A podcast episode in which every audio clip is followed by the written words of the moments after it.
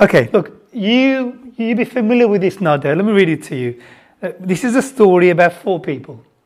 Everybody, somebody, anybody, and nobody. You've heard of them? Look, there was an important job to be done, and everybody was sure that somebody would do it.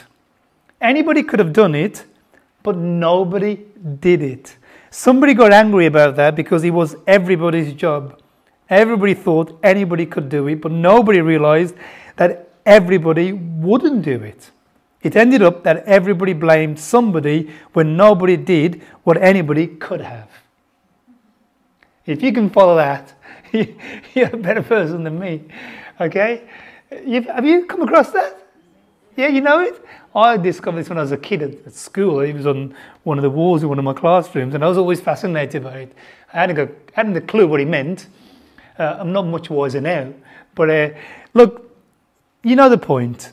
And, and look, it's I'm laying a little foundation for where we're going in Esther 4. So let's begin the chapter. It, this is a, look, if there's one verse in Esther that people know, what is it? Before he comes up there. No, it's not up there. If there's one verse in Esther that you all, everybody knows, one verse of the Bible, what is it? For such a time as this. And we're there. This is uh, the, the pinnacle. Uh, this is where it's all going. And look, I think it's on the screen for you there. Who knows, but you've come to your royal position for such a time as this. That, that's the verse. And we're going to get there and, and, and see how that is relevant to people who are living in Jesus' day. Something we're hammering home on the theology course that we're no longer living in Moses' day or his Ezekiel's or Hezekiah. This is Jesus' day. This is the era that he's ushered in. We're coming under his banner, his oversight, his instruction, his lordship, his grace. That's the great thing about Jesus' day. It is the day of grace. And so, look, uh, heading for these parts, as, we, as we've been looking at the last couple of weeks, is that it's, it's been in God's providence. The God who is bigger than me and my circumstances. And I our heading today is the Christian's regular defining moments. You notice I haven't phrased that first heading as though there's just one defining moment. But rather, and I think this is how we're to look at Esther 4, that the Christian faces, regularly faces, defining moments daily. That it's a regular thing. Today is a defining moment for the members of Living Word Bible Church. Your presence here is a defining moment. Your activity and the things that we've been engaged in are defining moments. So, look, verse 1.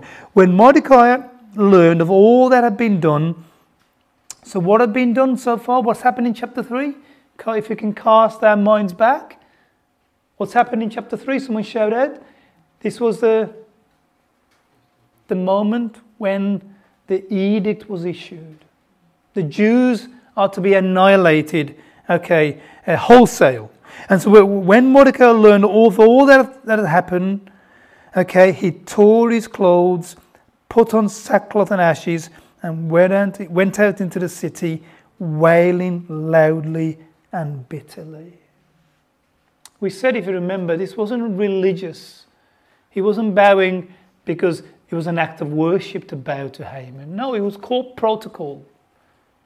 Uh, and, and for whatever reason, probably ancestral, ancient feud between his people and the Amalekites, Mordecai refuses to bow.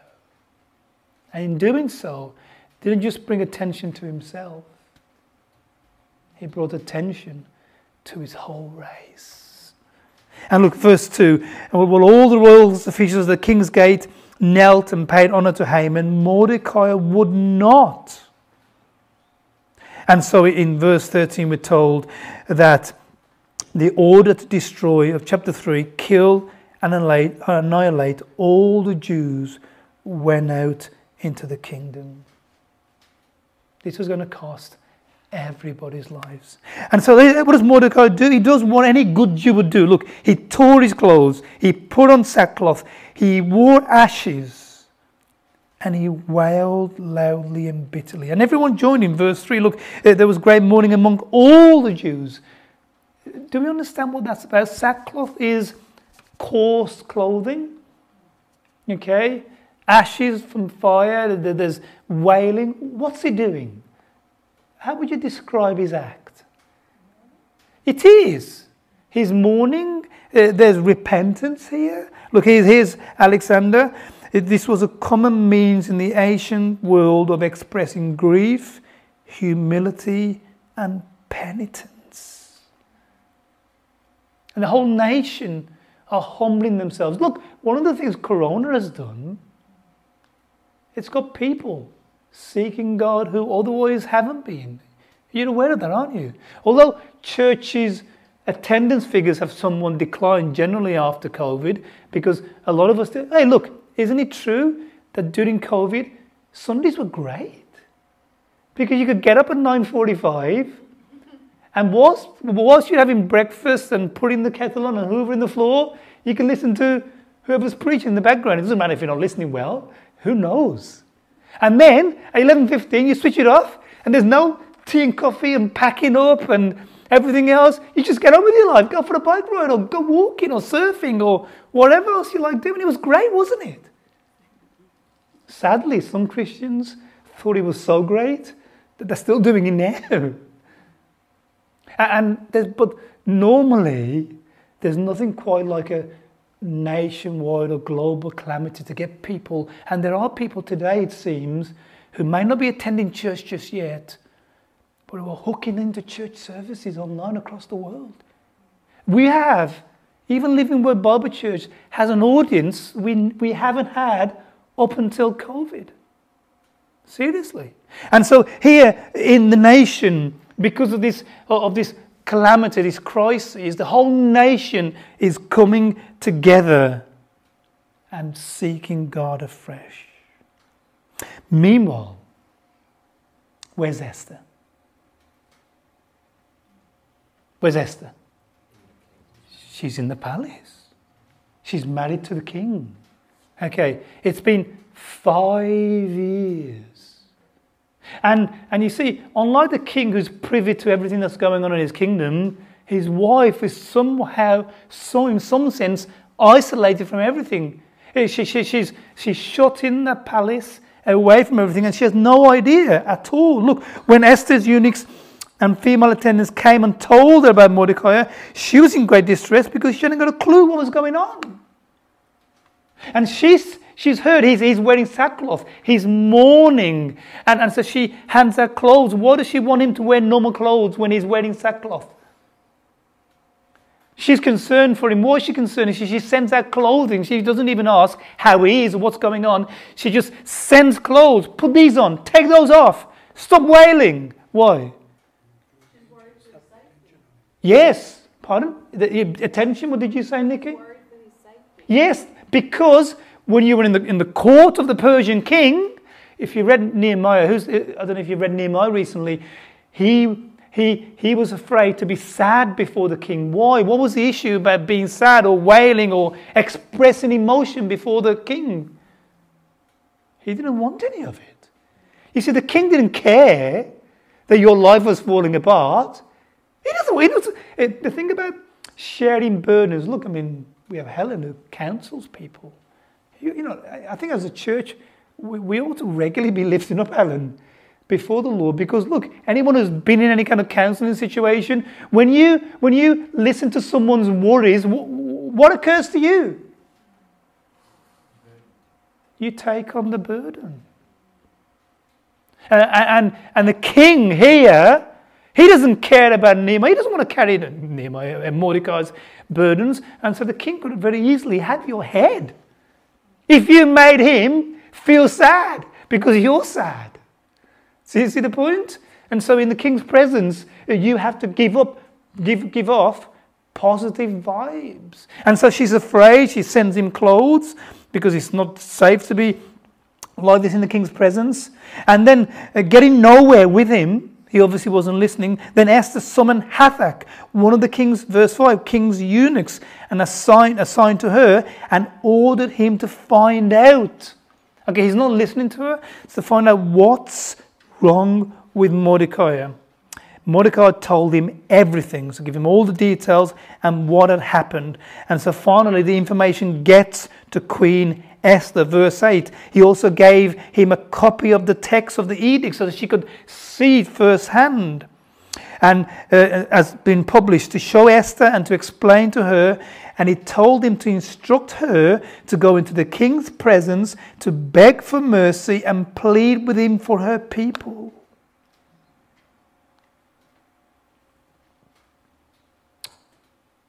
Mordecai has taken leave of his senses. This is a national calamity, and the whole nation is on the verge of genocide. And yet, can you, can you see the, the pressure that is plying on, on Esther? What does he ask her to do? Yeah. Now, look, I mean, he works in the court. What do you not do with a king? You don't walk into his presence. And you don't throw yourself. Do you know if you throw yourself? Look, imagine you wouldn't see Queen Elizabeth and you threw yourself at her. What would happen? Boy, you'd be. See, I mean, that could be dangerous, couldn't it, for the Queen? Who cares about you? Pardon? Send you to America. that's right. That's send you to there. Okay, so look, look.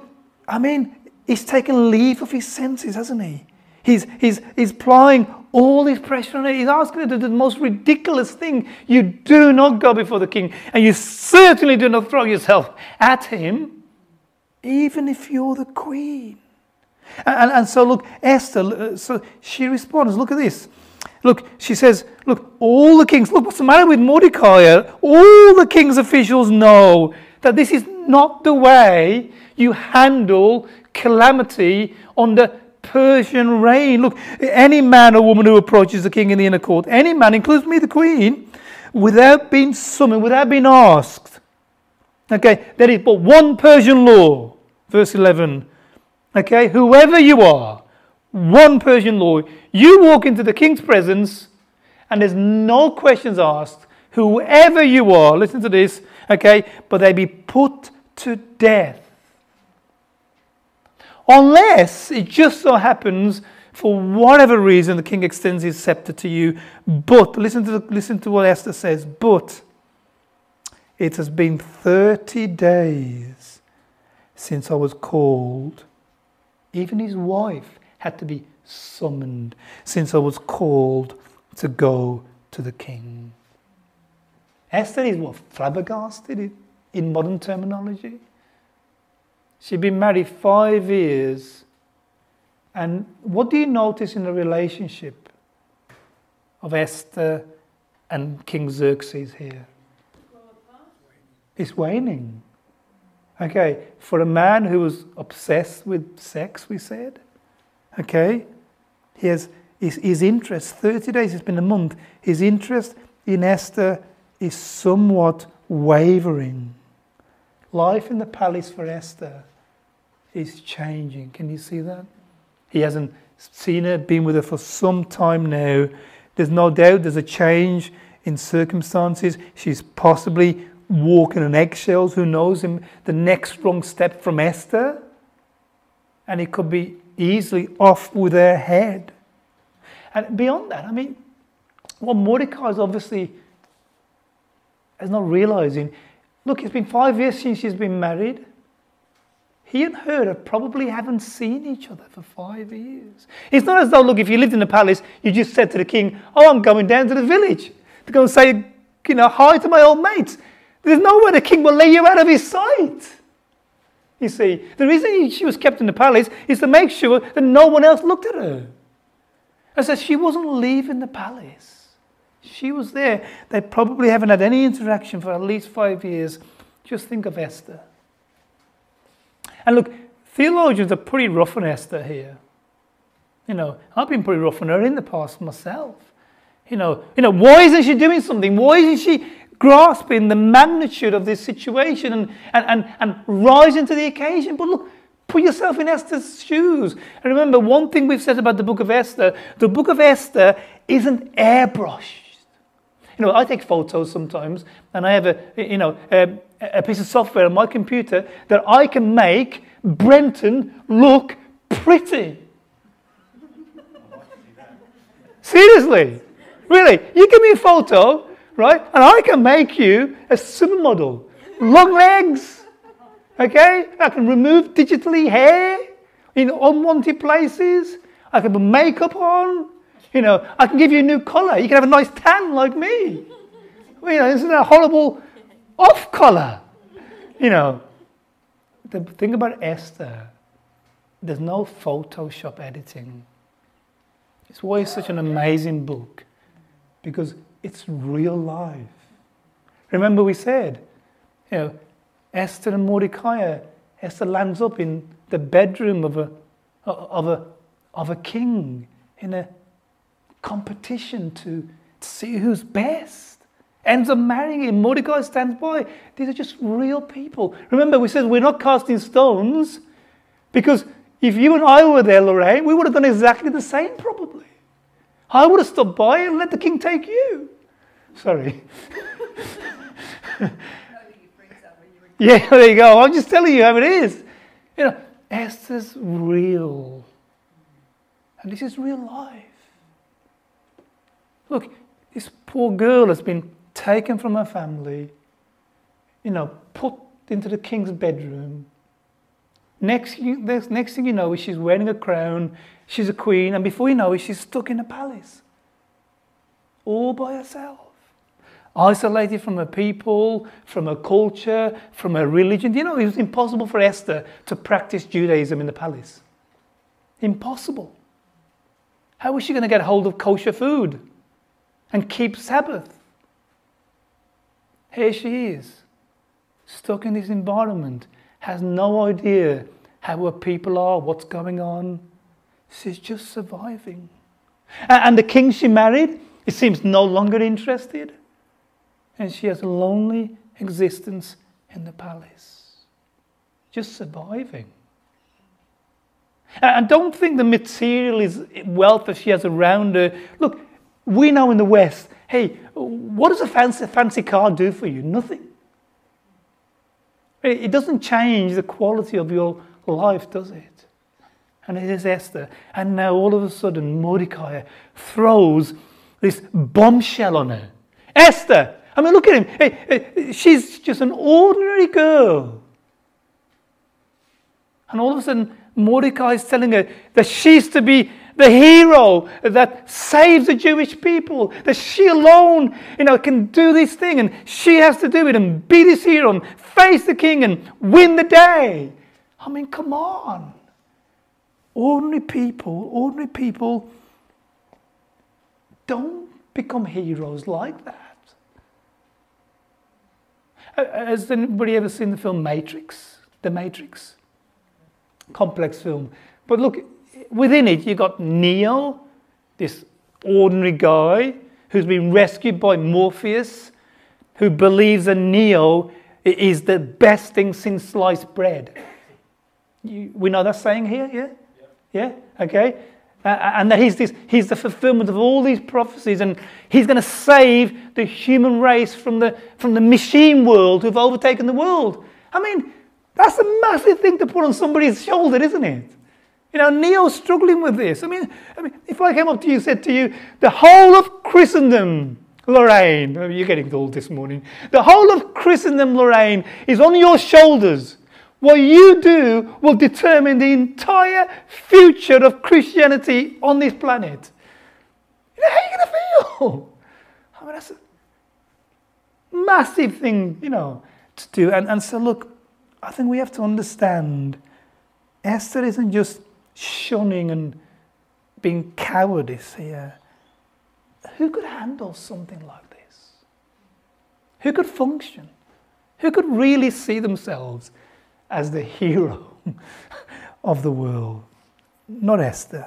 And not you and I, I'm sure. So Mordecai, much closer to the reality, and no doubt feeling something of the, the weight of this after all. I mean, what triggered all this?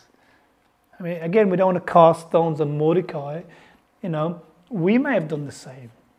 This Agagite was responsible for, for the death of my grandfather. You know, that may make us respond. You know, who knew that? How could Mordecai have known that this was going to turn out the death of his tribe?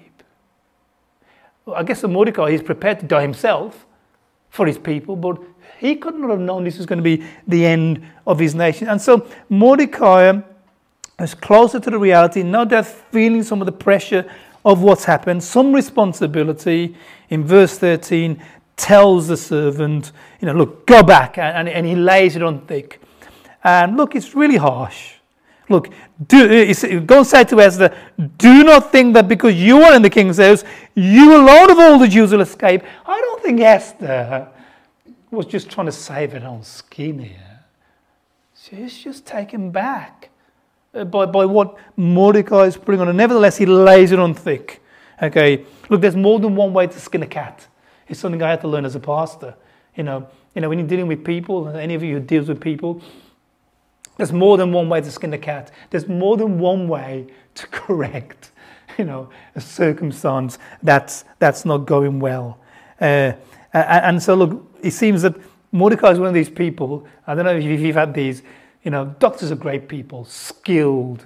You know, you know, great expertise, but they don't always have great personal interpersonal skills, do they? you know, I remember when my dad was dying of cancer.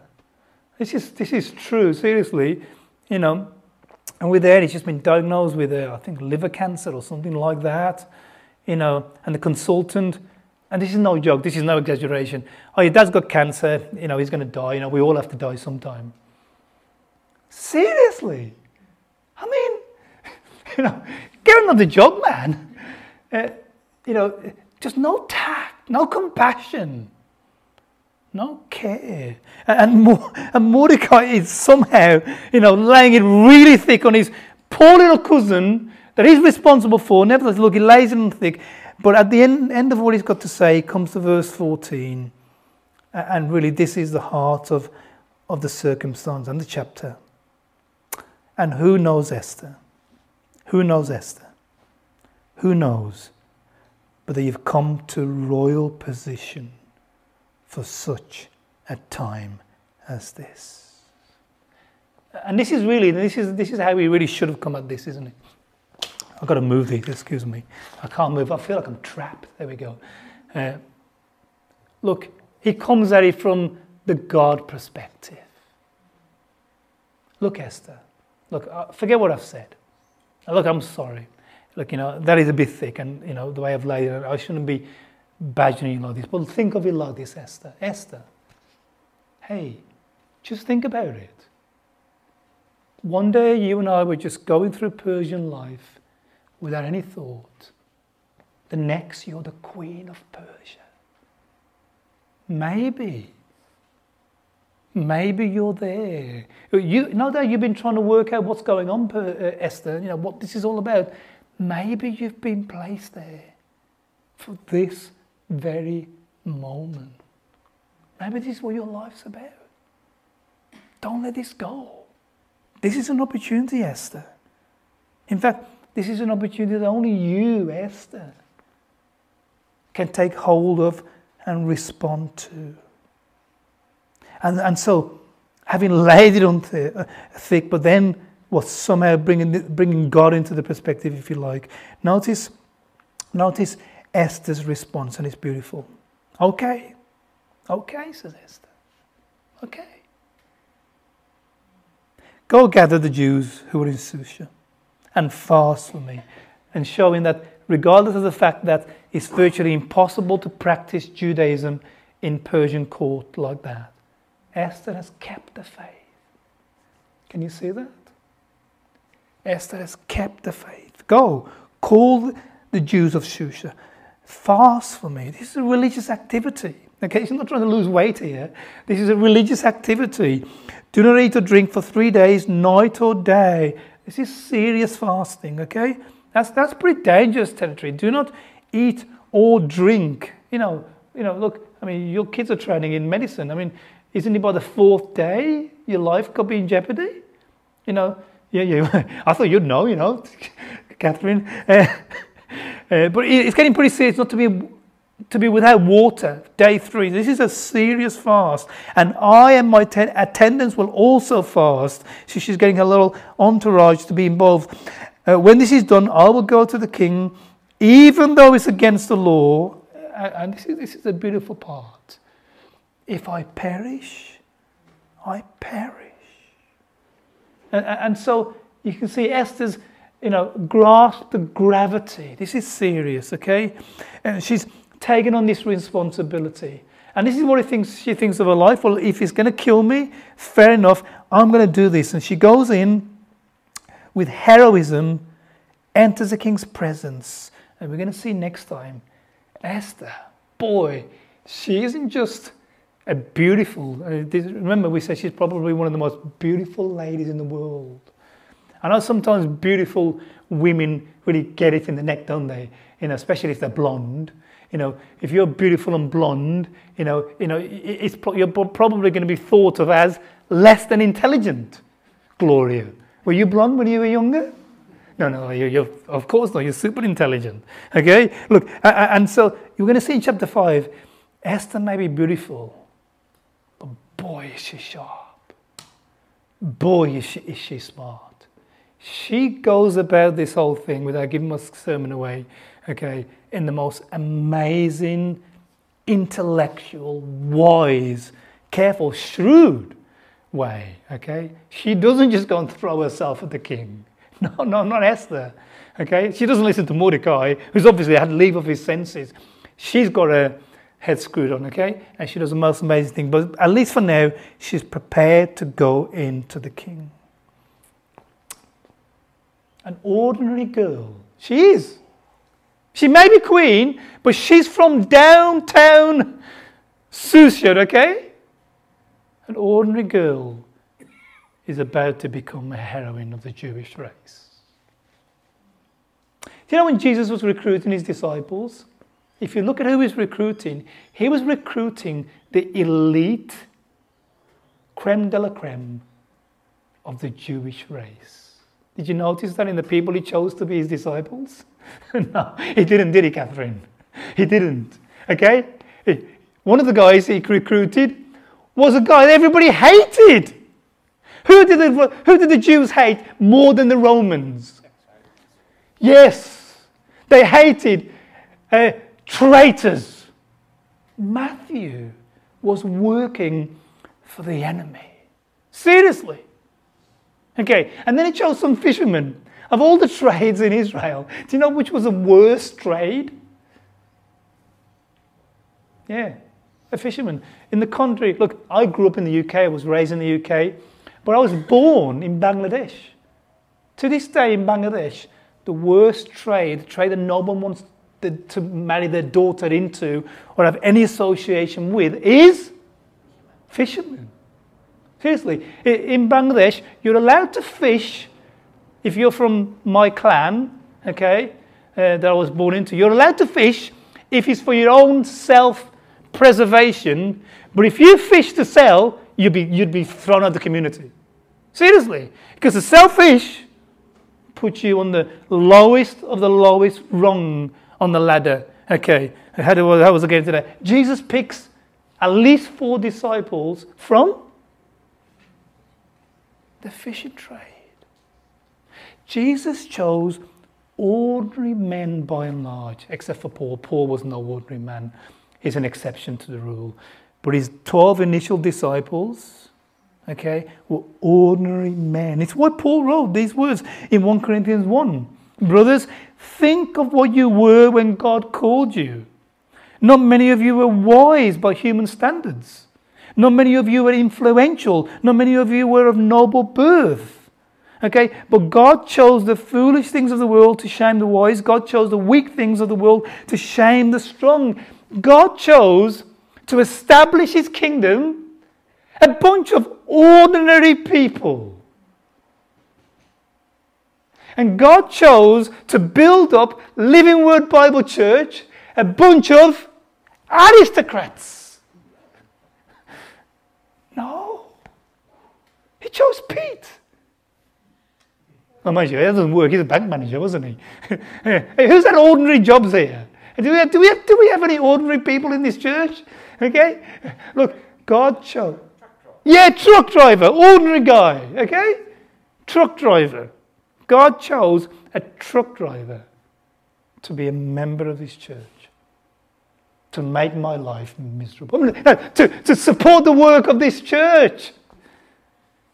God chose an administrator, okay?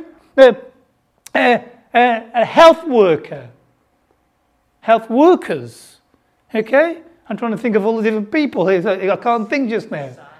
Salesman, Oh boy, who likes salesmen? Okay? God chose ordinary people and placed them by choice and selection and placed them in Living Word Bible Church. I don't know if you ever thought of your membership of this church like that. It wasn't by random chance, but God selected you and called you and placed you as members of Living Word Bible Church. And the reason he's done that, Ephesians 2:10, for we are God's workmanship, created in Christ Jesus, for what purpose? Yes, thank you. And something more. It's in the text. It's a comprehensive exercise. For what purpose? To do good works. Hey, God called you into salvation and to be a member of this church because He wanted you to join a roster. Seriously. I'm not being facetious there. Seriously. God saved you and called you to be a member of this church to join a roster or two or three rosters. That's why we're here, you see. You see, when Catherine teaches junior church, or Nikki does IT, or Gloria and Maxine serve us tea and coffee, or when Denise distributes Every Day with Jesus, or when Naomi plays the keyboard, or Sylvia welcomes someone on the door, or Lorraine leads the morning prayer meeting, they are defining moments of the members of this church who have been saved and called and added to this church to perform those tasks. They're not accidental things. They're not things that hopefully you feel pressured into doing and wishing you were a part of a bigger church because there you can just sit down and no one notices you. I was saying to somebody this week, I think Greg, or last week. The reason New Testament churches were of the size we are is so that every member of the church had a role of function to perform to ensure that that church could function because the reason Jesus called us was to serve him. It's a quintessential aspect of our salvation. Yes, he called us because he loves us, but ultimately he wants us to serve him. Let me ask you, why did he make Adam?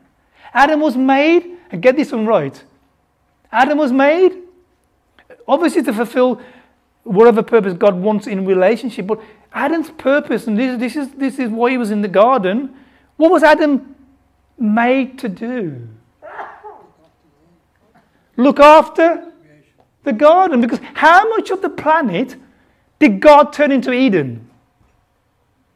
Just a tiny weeny bit of it, Sylvia. Well, however big it was. Because what was Adam's purpose? And why did Adam, God give Adam a wife?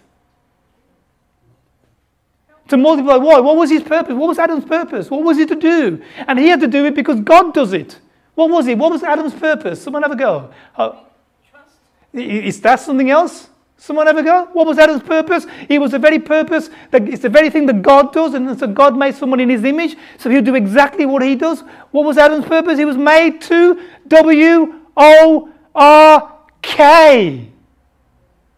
Adam was made to Work, He was a worker. And why was Adam made to work? Jesus says it in John 5 To this day, my Father has been on the Sabbath working, and so am I working. God never ends. The reason God made Adam Eve was to work. The reason He left the planet unfinished is because Adam was, was to finish it.